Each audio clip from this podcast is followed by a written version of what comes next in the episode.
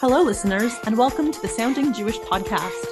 I'm your host, Dr. Samantha Cooper, and each episode presents my conversations with musicologists, ethnomusicologists, and sound studies scholars who specialize in the music and sound of Jewish experience. I am absolutely delighted to welcome you to today's episode featuring Dr. Jessica Roda.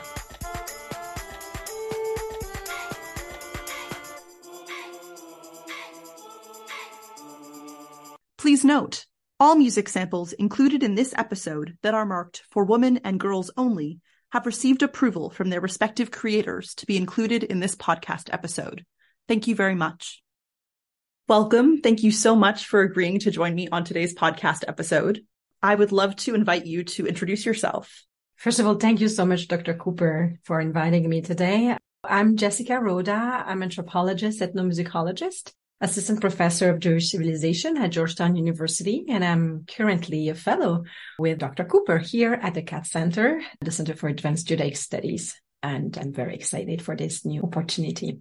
I'm so excited to have the chance to work with you this year. We've been like ships passing in the night. We've had many opportunities over the years to be in a little bit of conversation, but this is, I think, a more extended opportunity. Indeed.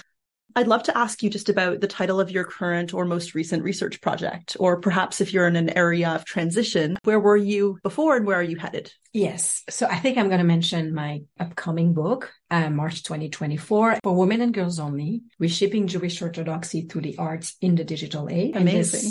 work, uh, which was centered on ultra-Orthodox, Hasidic, and Litvish female artists in New York and Montreal, and how they are reshaping orthodoxy from within and outside, because I also have an entire chapter about artists who left the community. So this work led me to a new project that I'm developing this year at the Katz Center, which is on music, spirituality, and healing in Orthodox Jewish circles. Wonderful.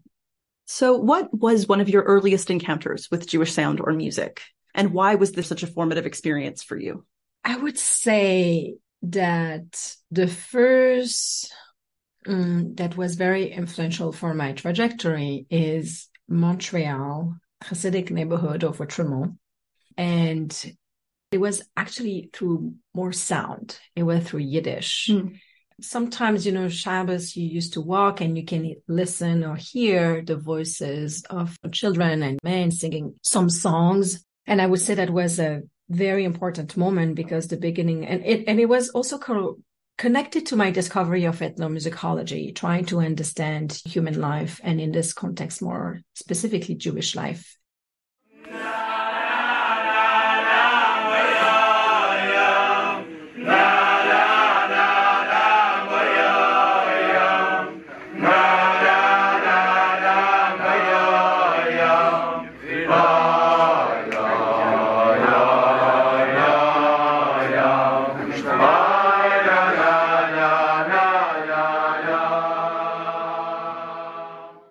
connection to Jewish music is really connected to my desire to reconnect also with my Jewish past, lost heritage. So this is an identity quest that then led me to the music, but that's not the music that was at the center, I would say.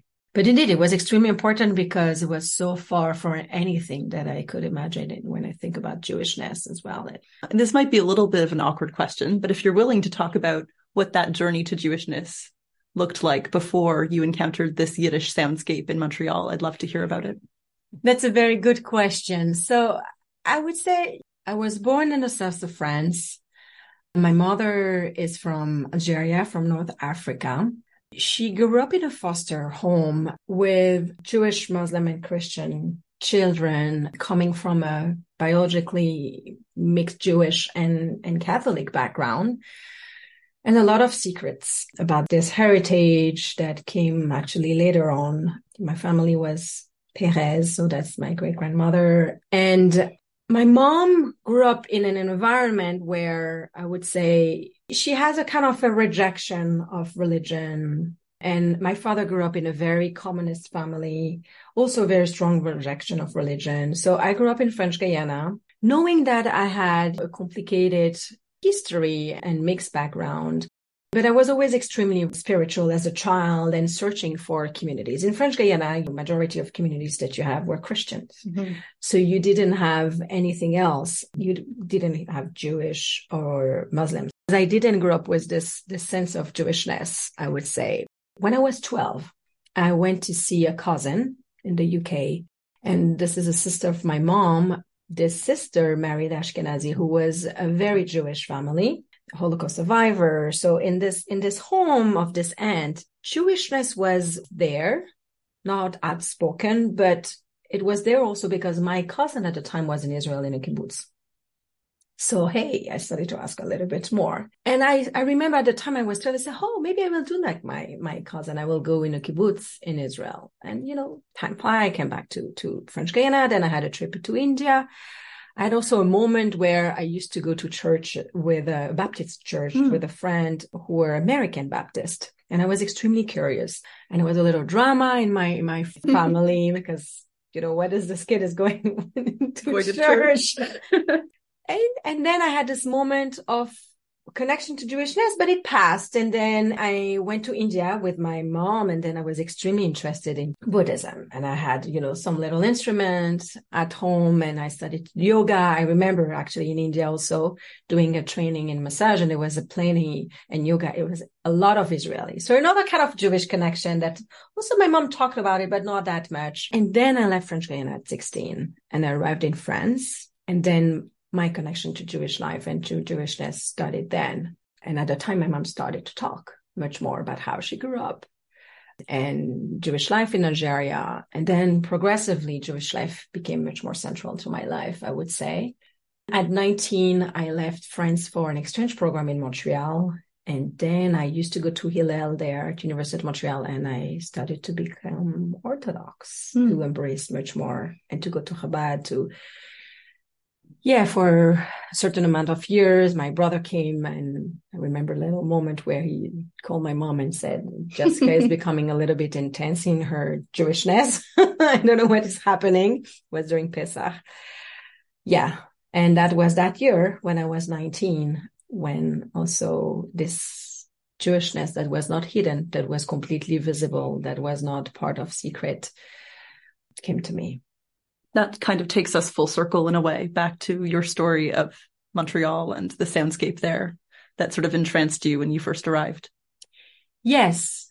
And then the, the, the surprise is that after that, I wanted to do my master in Montreal in ethnomusicology. I discovered Monique Desroches, amazing mentor. She became my PhD supervisor later on.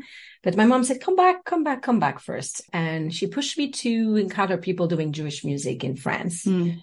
And I met Hervé Roten at the time. And I remember going to his office and telling him about my story. And then he opened this manuscript and he said, look, I'm going to receive a bunch of manuscript from Alberto Hemsi. And actually your name is Roda and there's a connection because we talk about the Roda. Uh, my family name is an old Sephardic name from medieval times, which is interesting because I found out also it exists in Ashkenazi circle. And anyway, that's another question. And he said, I think I have the perfect thing for you. You should look at those. And it's in Judeo-Spanish. So there's a strong connection with Sephardic identity. And it's Sephardim who kept strongly Sephardic identity and who moved to the Ottoman Empire. And why not doing a master with us? And I will, you know, you will also be training the archives and you have a little scholarship fellowship you be paid, you have a job. And I said, okay. And I stayed in France. Mm. Esto era en un bodre de la mar, cuando empecé a amar una niña con ojos pretos, sin poderle declarar una niña con ojos pretos, sin poderle declarar. So your mom did succeed at keeping you there after all. Yes. At least for a couple At least years. for a couple of years. Yeah. Yes. Yes. So tell me now a little bit about your scholarly trajectory. Why did you decide that your initial research topic was the one for you? And then progressively, how did you end up where you are now? It's really connected to Hervé and to this identity quest again. So I started to meet people who are much more like myself because a lot of people who are Judeo-Spanish descent were also had intermarriage and sometimes they abandoned also their Jewishness and they are not visibly Jewish.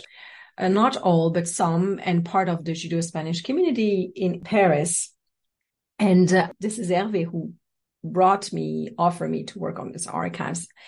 And it was fascinating to go back to the 19th century, 20th century with a very different Jewish life and also the, the music, the way we used to talk about Judeo-Spanish songs as being, you know, connected to medieval Spain, you know, connected to this very old heritage and that was preserved.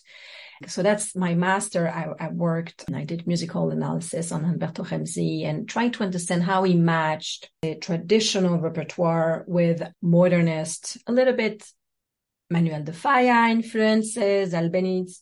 So how he he he combined both languages and it was around the Copla Sefardí and I had this, this, change to really go also into the, the, entire material of the manuscripts. And, and all of his music was inspired by Sephardic music, but he wanted to bring that music to a concert hall to make it, you know, art music. Al ruido de una fuente, una sagrada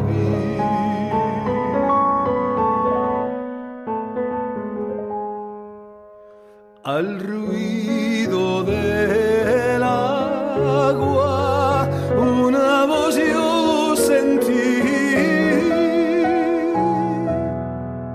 Sentí una voz que decía, ay de mí, ay de sol en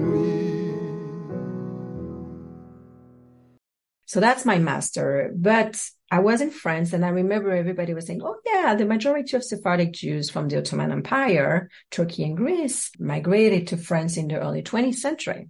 So I said, okay, where are they? I know Jewish life in France now. I, I was at the time working with Hervé at the Fondation uh, Jewish Foundation, and it's one of the largest Jewish foundation in France.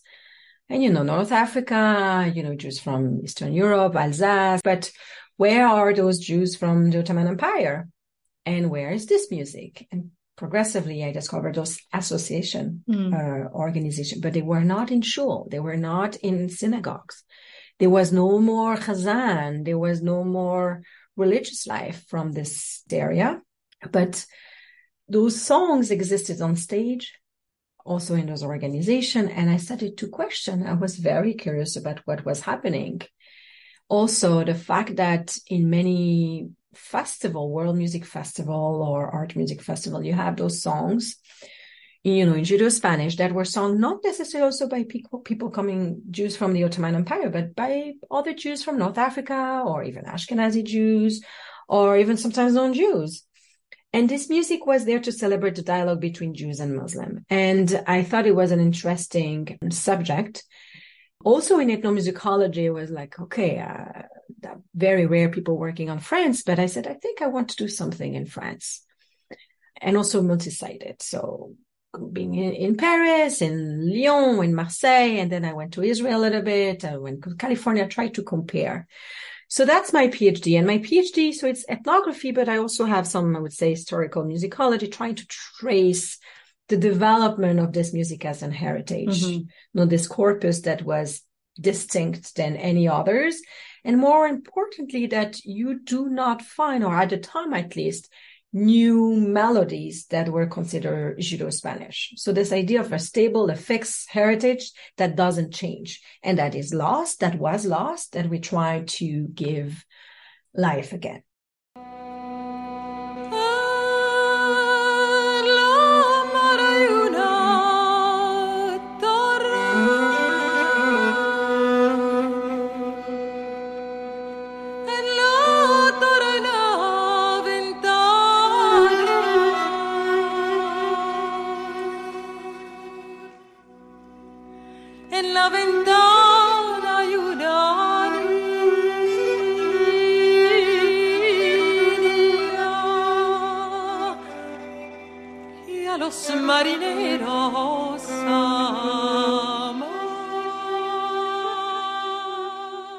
Really wanted to do a joint program between France and I wanted to go back to Canada. Mm-hmm.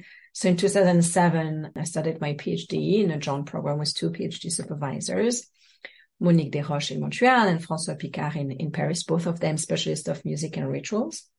And it was a great adventure. It was wonderful to be in between both countries. And to learn about the, the two different schools. And then I settled in 2010 in Montreal. I, I think I never fully embraced France. but it was complicated. So I always tried to find a way to, to leave and I really loved Montreal. So at the time, 2010, I settled in Montreal and then I applied for a postdoc about a representation of Jewishness in public spaces. So I was really interested in festivals and how we portray Jews to non-Jews. And I studied this project on different festivals, the Arabic Music Festival, Cultural Festival in Montreal, another one, the Sephardic one, and then I worked also on a sacred music festival in Paris. And I was very interested in especially the dialogue between Jews and Muslim and which type of repertoire. Shalom Aleichem, Aleichem.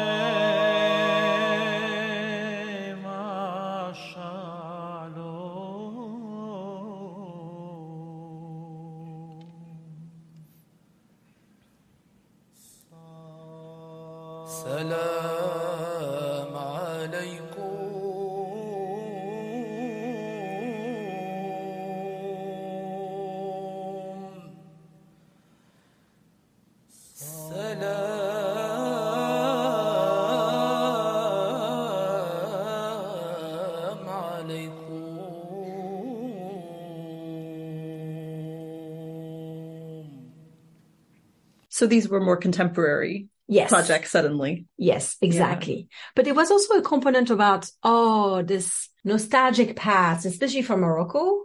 Jews from Morocco that, you know, unfortunately we don't have the life anymore. We're in diaspora and trying to bring back this heritage to the present.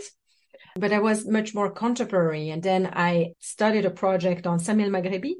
I, I was very interested in this period where actually when I was in France, working with Hervé Roten at the European Institute for Jewish Music there, a lot was connected to Judeo-Spanish music, Yiddish songs, Chazanut. But if you think about Judeo-Arabic or just Arabic and Jewishness, it was almost absent, mm. especially on stage.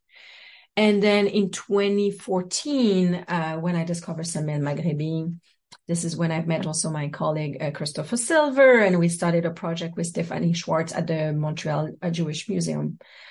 An exhibit. We did an exhibit about Sami Maghrebi to discuss actually the tension between religiosity and secularism. It was at a time where we had a lot of tension in Montreal about that, and also about Jewishness and Arabness. Mm. And I remember it was not that popular to talk about this. And suddenly now, if you think about World Music Festival, you don't see Judo-Spanish and music, Sephardic song anymore. It's much more Jewish experience in the Arab world, in Arabic, that is celebrated. ضيعت شبابي وفرقت حبابي وعدي على وحيدة على وحيدة كل نهار محنة جديدة بالليل يا صحابي يكتر عذابي أوعدي على وحيدة على وحيدة كل نهار محنة جديدة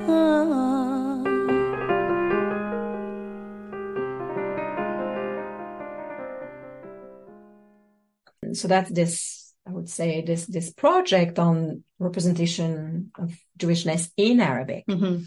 So led me to write this paper about Sami el-Maghrebi, and at the same time, this idea of going back to an, a classical ethnography, you know, the Outremont Hasidim was still in the background. Mm-hmm. And like, hmm, I think I would like to go to, to, to know more again about this community who were very different than mine.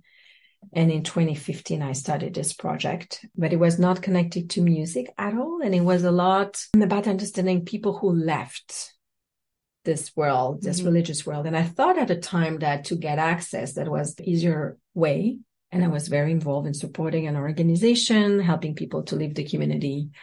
So that was in 2015. And then through what was so fascinating is that encountering people who left, a lot of them were artists, also some activists, but they kept a very strong connection to their Hasidicness through music and food, of course, but music was and soundscape, I would say, was so central. I think it might surprise listeners to hear that folks who were off the Derech yeah. were still maintaining these very strong connections, cultural connections with the communities they were coming from. Oh, yes. And I, I think because that music transcends in the religious, you know, when you think about music and religion, it's like, okay, we all know every, you know, religious group. And I can go back also to healing, you know, how spirituality and religion and music goes together. And in many cases, this is idea to be at peace with yourself, right? And if you're not sure, if you're doubting, if you don't know, if you're happy in this religious space, for instance, in this community, the moment you sing, the moment you're collectively singing, you forget about the power potentially that the institution or maybe the rabbi, you create something that is very different and there is a something that is that could be liberating. And mm-hmm. also it's the kind of the memory the sensitive the physical and the, um, the sounding memory is so powerful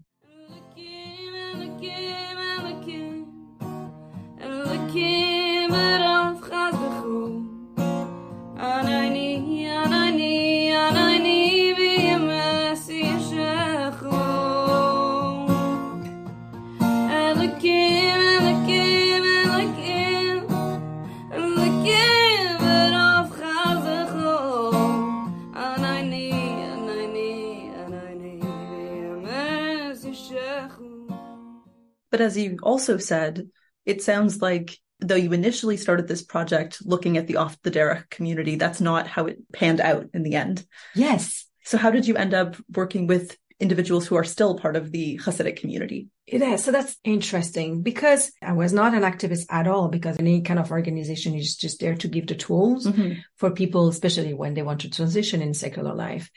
But progressively, I had people who were inside but at the margin who contacted the organization and who found out that I was, for instance, organizing an event and reach out personally. And, and also I had some friends in the music industry who also make some connections because more and more that I've met people who left, I also felt some nostalgia sometimes about certain aspects. And I wanted to understand what exactly did they leave?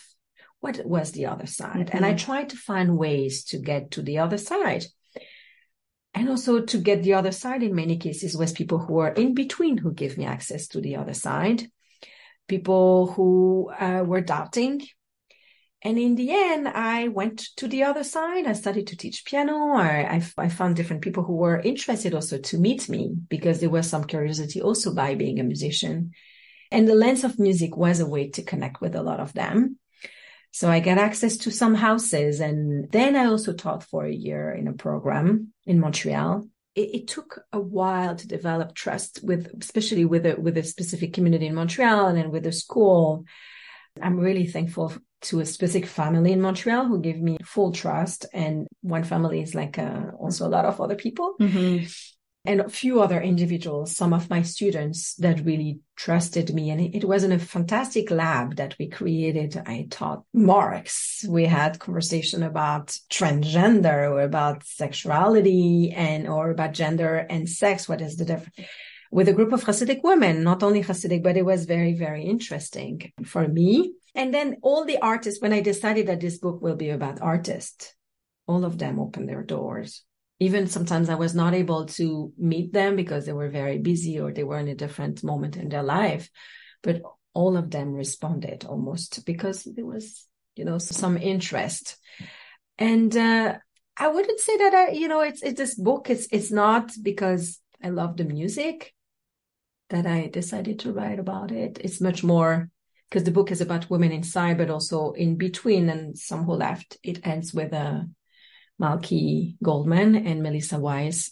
And it's also their, their intersection between all of those spaces because my experience is discovered that there's no such a thing as an hermetic, you know, space where everybody is like mainstream or in the norms. And then you have the group who left and then you have the group of people who are in between, but everybody is interacting with each other. So that's kind of a twisting and windy way of taking us from how you ended up with the project you started in France all the way through your current Hasidic Woman project. Yeah, yeah. it's long. no, no, it's amazing. Well, you've mentioned a couple examples already, but do you have particular mentors or advocates or role models who have really paved the way to get you through your scholarly journey? Yeah, I want to mention Hervé Roten because he was the, the, really the first one also who gave me. He's such a passionate um, person, and he transformed, I would say, the ethnomusicology of you know if you think about Jewish music in France and and more broadly in Europe. So he has been very central in the development of my career. Then I've met Edwin Seroussi as well during that time when I was at um, at the institute and it was such a great inspiration. You know, if you think about it, musicology and Jewish music. And then my two PhD supervisors that were just outstanding to François Picard and, and Monique Desroches were always pushing me also to go beyond their classroom, to meet other professors and to create my own path. But I also had their François Picard was training among other things, but he was in China and um, you know, working with a lot of different mentors and connecting to to the language to the to the unfortunately i'm not fluent in yiddish but really trying to understand from inside. And same thing with monique who was working with music and rituals in the caribbean to participate in trance and rituals to be really inside. And they were extremely instrumental. And erica lehrer she is at Concordia University. I've met her when I did my postdoc on the public representation of Jewishness and Sephardicness in Montreal and in festivals. And since then, Erica Lehrer has been a true mentor and extremely supportive of everything, you know, from my shift also from study in Sephardicness to Hasidic culture. And I'm very grateful that she's one of my mentors. And also, I want to mention Gilles Bibeau, who was also a very important person for my training in anthropology. Hmm. Yeah. So, kind of, you know, ethnomusicology and anthropology. And I would say today, if I think about this work, the work and the mentorship of Ayala Fader has been also very, very central and in kind of very strong inspiration for, for my work. In thinking again about For Women and Girls Only, this book that's coming out in March, which is very exciting. Would you tell me about that research process pertaining to Jewish music and why you stumbled into this story about technology and the arts uh-huh. in the Hasidic women's community in multiple places? Yeah, wow, that's a big question. I think I want to say in terms of the contribution to music and Jewish music and ethnomusicologists, this book is not only about music. It's about sound, it's about the body, and it's about images. And I think it, this is also a contribution, I would say, to the discipline that, especially this world, the, the Hasidic world, is a lot about performances. So when they sing, there is when the girls are singing, when they have a play, so there is the dance part, there is the acting part. There is even the visual art. They're painting. There is sometimes some photos in the background, some images moving. So this very multi-part space. So this world helped me to think about music beyond, you know, the sound, even if the sound is important. It's one part, but to, to, to think about a lot of different pieces when you think about music in this world. And the same thing also, uh, the last chapter is a lot about theater and film there is also a sound component. So really the book is about artists in general and how those artists in this world navigate multiple spaces. Sometimes mm-hmm. they are dancers, but they are painters, but they are, they could also be in a home recording studio and they could compose. You know, you have a lot of different pieces because the sense and the understanding of the professionalization it's very different than ours mm-hmm. right? And i think in our world is also changing. You know you you play an instrument but you play other instrument. Or okay you're mainly a singer you're mainly a chazan but you know you will do other things on the side. You can you can also sing on stage so that's not something new. But for instance you will potentially be a teacher or a social worker or a therapist right. or you know, those multiple parts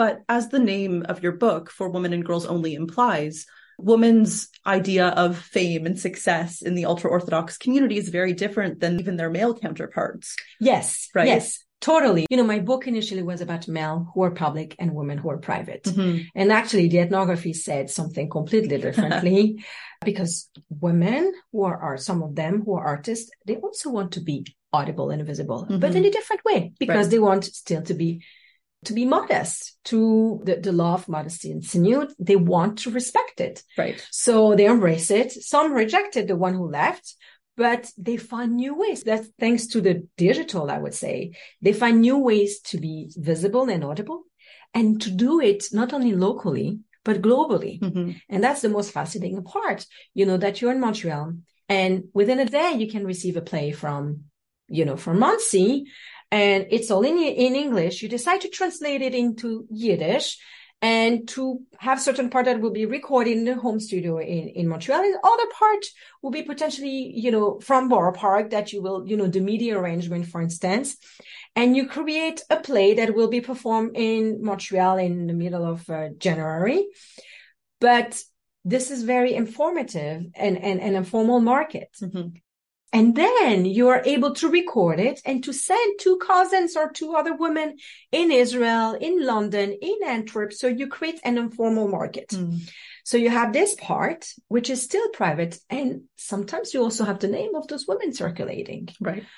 And then you have the news. So the chapter about the celebrity is, is very, very contemporary. It's very pandemic, I would say, phenomenon with the, the women who are on YouTube you know, Bracha Shafat, Devorah Schwartz, uh, Shandi Platzker, a lot of others who want to be to show that there is this way and this need to have different type of role model for girls mm-hmm. and for women.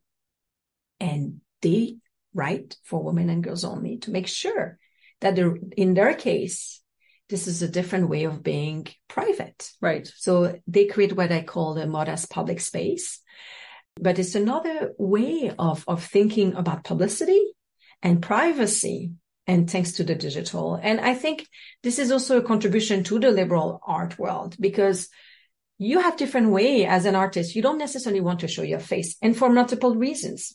And some want to show their face and their voice and some want to do that, but saying, Hey, be careful. I want to be uh, only, you know, for women. If you're male, you know, it's okay. You can watch, but this is your responsibility. Yeah. It makes me think of the artist Sia. Oh, who uh, would perform with a wig and a mask on into the present day, actually. Fascinating. Yeah, but oh, yes. It's, you know, maybe there are parallels in the more public in the, sphere. Yes.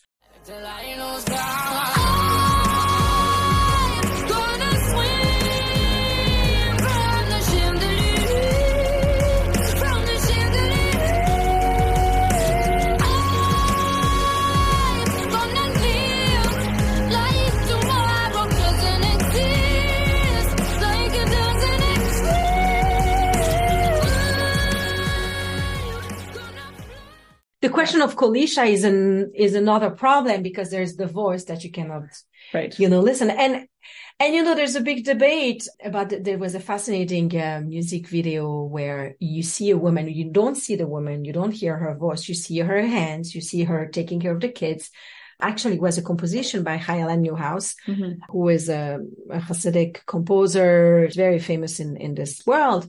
I didn't write about the specific song, but there was a debate on social media about the fact that women were invisible. Hmm.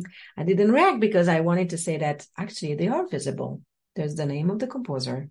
You see the hand, you don't see the face, you don't hear the voice, you see a bunch of, you know, a lot of male on the screen. It's true, but it's a different type of visibility. Right. And that's what they are telling us. Mm-hmm. The one who want that. Right.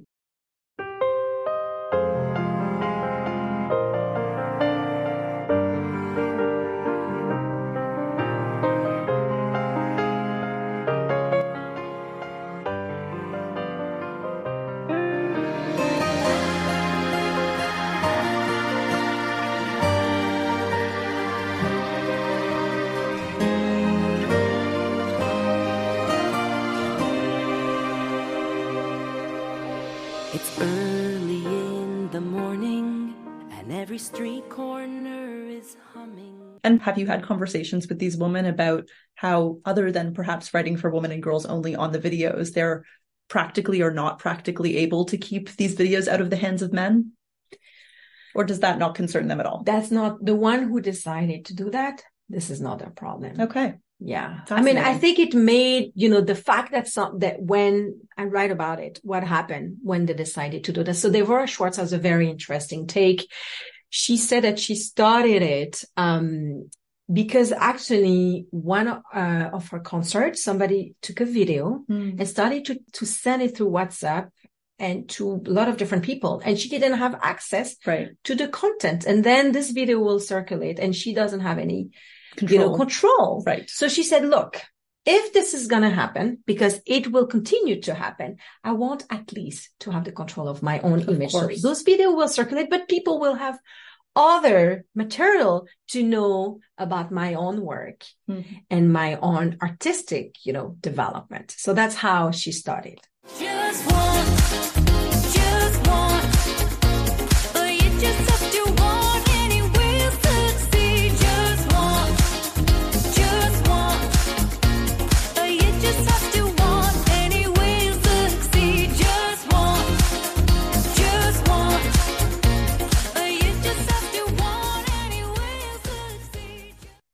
Well, taking a bit of a 360, I know that you're now a professor at Georgetown and that you probably have many excellent undergraduate and maybe graduate students that you get the chance to work with.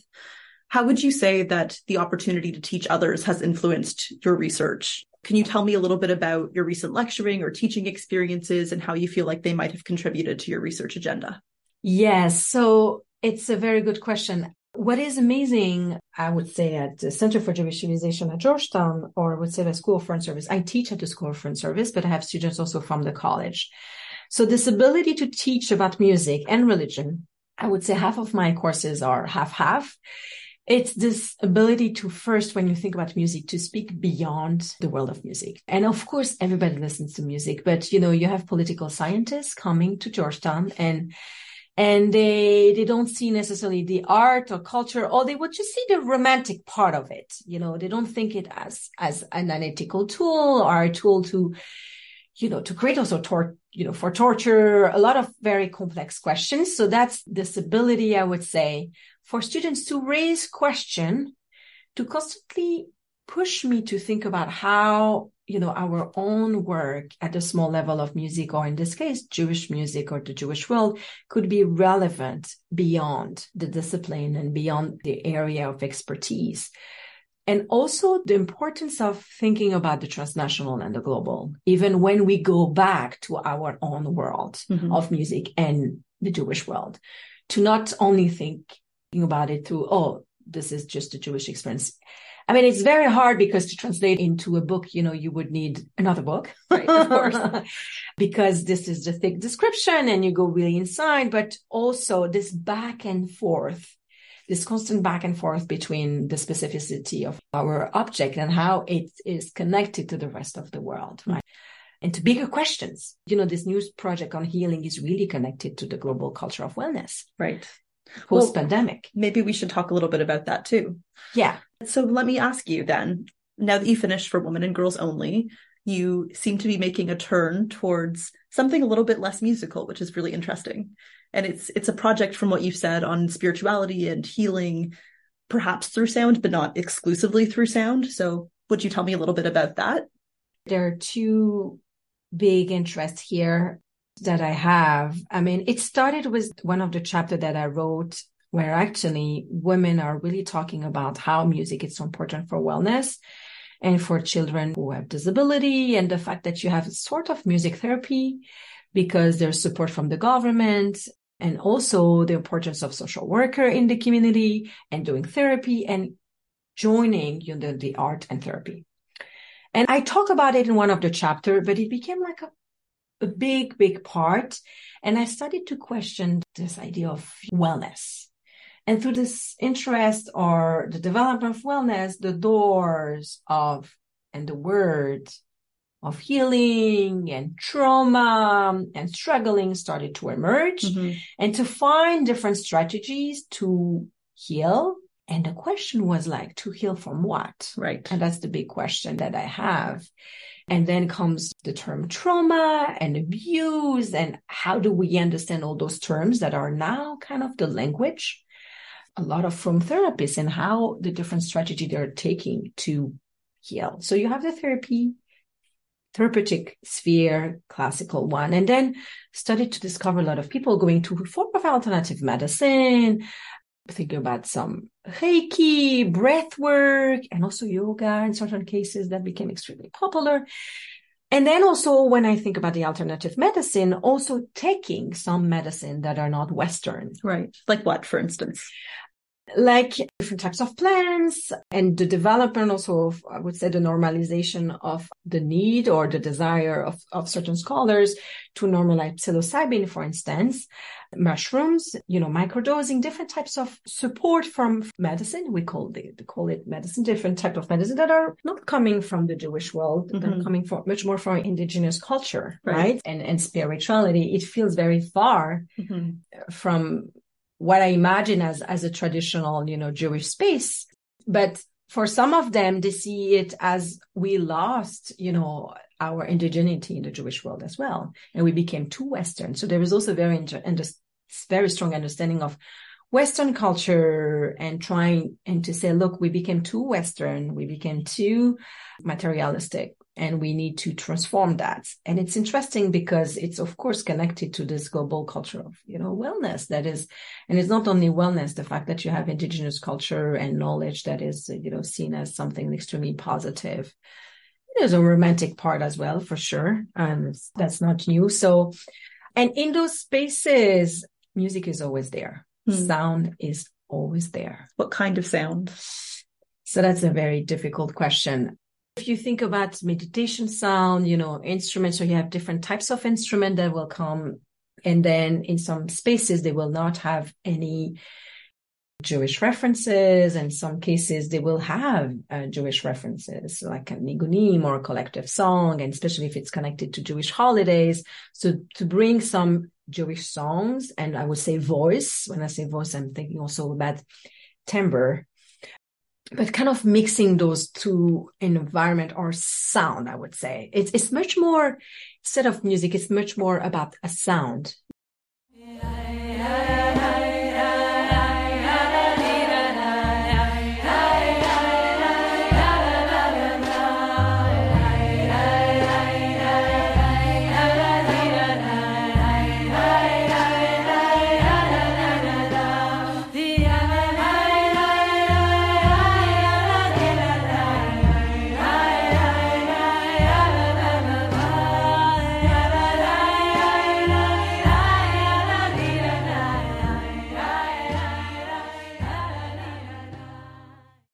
This is connected to a bigger culture and they integrate some elements that you know you would take any kind of breath work or you will go to any kind of breath work session in the mainstream world and you adapted it into the Jewish space. So some people will integrate some Jewish melodies, but some won't because also they the words are not necessarily important. Mm-hmm. And the last point is that in the space of healing, a lot came out also about love and self-love and relationship. So there is also something very interesting here in new ways of talking about love and relationship in the form world, in the Orthodox world. Mm-hmm. That is potentially also connected to therapy, this normalization of therapy and this um, couple therapy, individual therapy. That is so kind of thinking about it as a, a form of ecology of wellness and what are the different pieces. So you see, it's very big for now. Mm-hmm. so I don't know what the next book or if there's going to be two books. That sounds very exciting. How do you understand the field of Jewish music? What issues or challenges with this field of study do you think scholars today should remain attentive to? I will start with your last. Um, and I think it's it's bigger. It's it's really connected to Jewish studies or any kind of area studies, right? I'm French, so I was. We don't have area studies. And people will say, oh, how terrible it is. We have disciplines. You know, is Jewish studies a discipline? You know, that's a bit a question. Same thing, you know, for many other things. But I would say that the big challenge is really for me, I think, to continue to be in conversation with other area studies and the same with the other area studies. If you do Black studies or Indigenous studies, yes, but we need to be in conversation with other minorities. Right. And we need to constantly think about the specificity of our experience, but also to connect it to the rest. And the same thing, you know, development of the history of Jews in North Africa or the Arab world for so long, it was really looking only at the Jewish experience, but to think about it now this entire school, you know, think about the work of Sarah Abraham in, you know, California, my colleague, all this entire development of historians to be in conversation with historians of the Arab and Islamic world and people also looking at Christianity to constantly be in dialogue with the others. Right. Right. And it's hard because indeed there's this need of talking to each other, but also we need to go beyond that. Mm-hmm. So that's the first thing. And in terms of music, I would say this is the same thing. And also to, to be able to have more space in, in Jewish studies and maybe also in, in, in, music studies, this is another question, but at least if we, if I think if if Jewish Studies department will look at um, you know contem- not only contemporary but contemporary but also historical, thinking about different types of object that we can look at, different types of um, trajectories and methods. Mm-hmm. Can we have you know historian you know looking at culture, looking at music, looking at sports, looking at uh, games, you know, in Jewish studies, not only looking at uh, the Talmud. The Talmud is amazing, you know, right. but video games, for instance, or I don't know. I'm, I'm giving this example of music because indeed we have a long history, and we we are here also talking about music. But I think it's it's important. And the challenge, and and and you ask about if there is any Jewish music. Well, how would you understand the field? The field music or yeah. is there a field of Jewish music? Yes, I think, you know, it's all the stories that we tell ourselves and that we want. So how we shape that. So it's, it exists because a lot of other people before us shape, they shape it. And how do we want people writing about Jewish music? How are we going to do it? And about what are we going to write? So I think it's, it's a story that is constantly, has to be written and it's a uh, story in progress. Exactly. Exactly. Yeah. A story in progress. Yeah. Do you believe that there is such a thing as Jewish music or an identifiable Jewish sound? Why or why not? If so, how would you characterize it? And if this question seems too essentializing, what questions about the music and sound of Jewish experience would you ask instead? So, of course, there is such a thing because musicians, artists, people are writing about it, are saying this is Jewish music this is a Jewish sound. What is the most, I think, interesting or appealing? And our work, maybe as musicologists, is trying to translate and to explain and to understand what is it behind when an individual or a group of people are characterizing it as Jewish music. And sometimes to to look at the connection with other sound. And something that I used to say for the current work, for instance, that I have, the book that I have, this entire moment where women are talking about, oh, this is, this is Jewish music. And then you listen to it and it's the cover of a very popular song that is completely secular, but you just add, you know, uh, lyrics in Hebrew and mm-hmm. it's religious, connected to religion it's not a new phenomenon. We always, the Jewish world, and not only the Jewish world, this, this contrafactum phenomenon, mm-hmm. right? Because this is the story of sound. It circulates, it is just constantly in, into dialogue.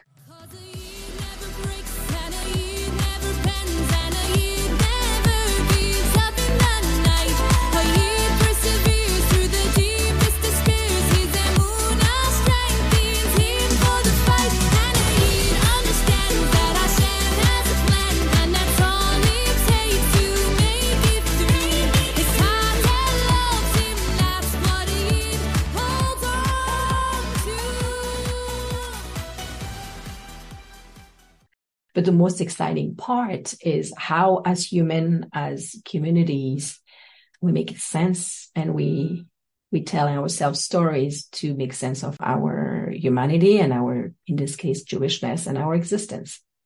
That's beautifully put. Well, thank you so much for your time today. Thank you for speaking with me. And I'm so excited to be able to share your episode with the world. I think people are really going to enjoy what you had to say. Thank you so much, Dr. Cooper, for this amazing opportunity. Thank um, you, Dr. Roda.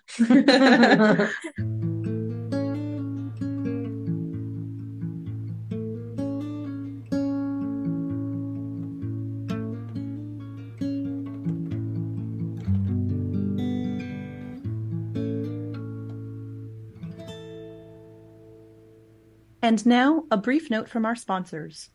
The Sounding Jewish podcast is grateful to be sponsored by the Herbert D. Katz Center for Advanced Judaic Studies at the University of Pennsylvania. This year, in honor of its fellowship theme, The Sound and Music of Jewish Life, many of the Katz Center's public programs, both online and in person, feature scholarship devoted to Jewish music and sound. On Monday, December 4th at 1 p.m. Eastern Standard Time, in person at the Katz Center, Sarah Bunin Benor, Gabriella Safran, and Hila Cohen will present a panel titled How to Talk Jewish Listening to Jewish Voices Around the World. Please register online using the links in the show notes. Thanks very much.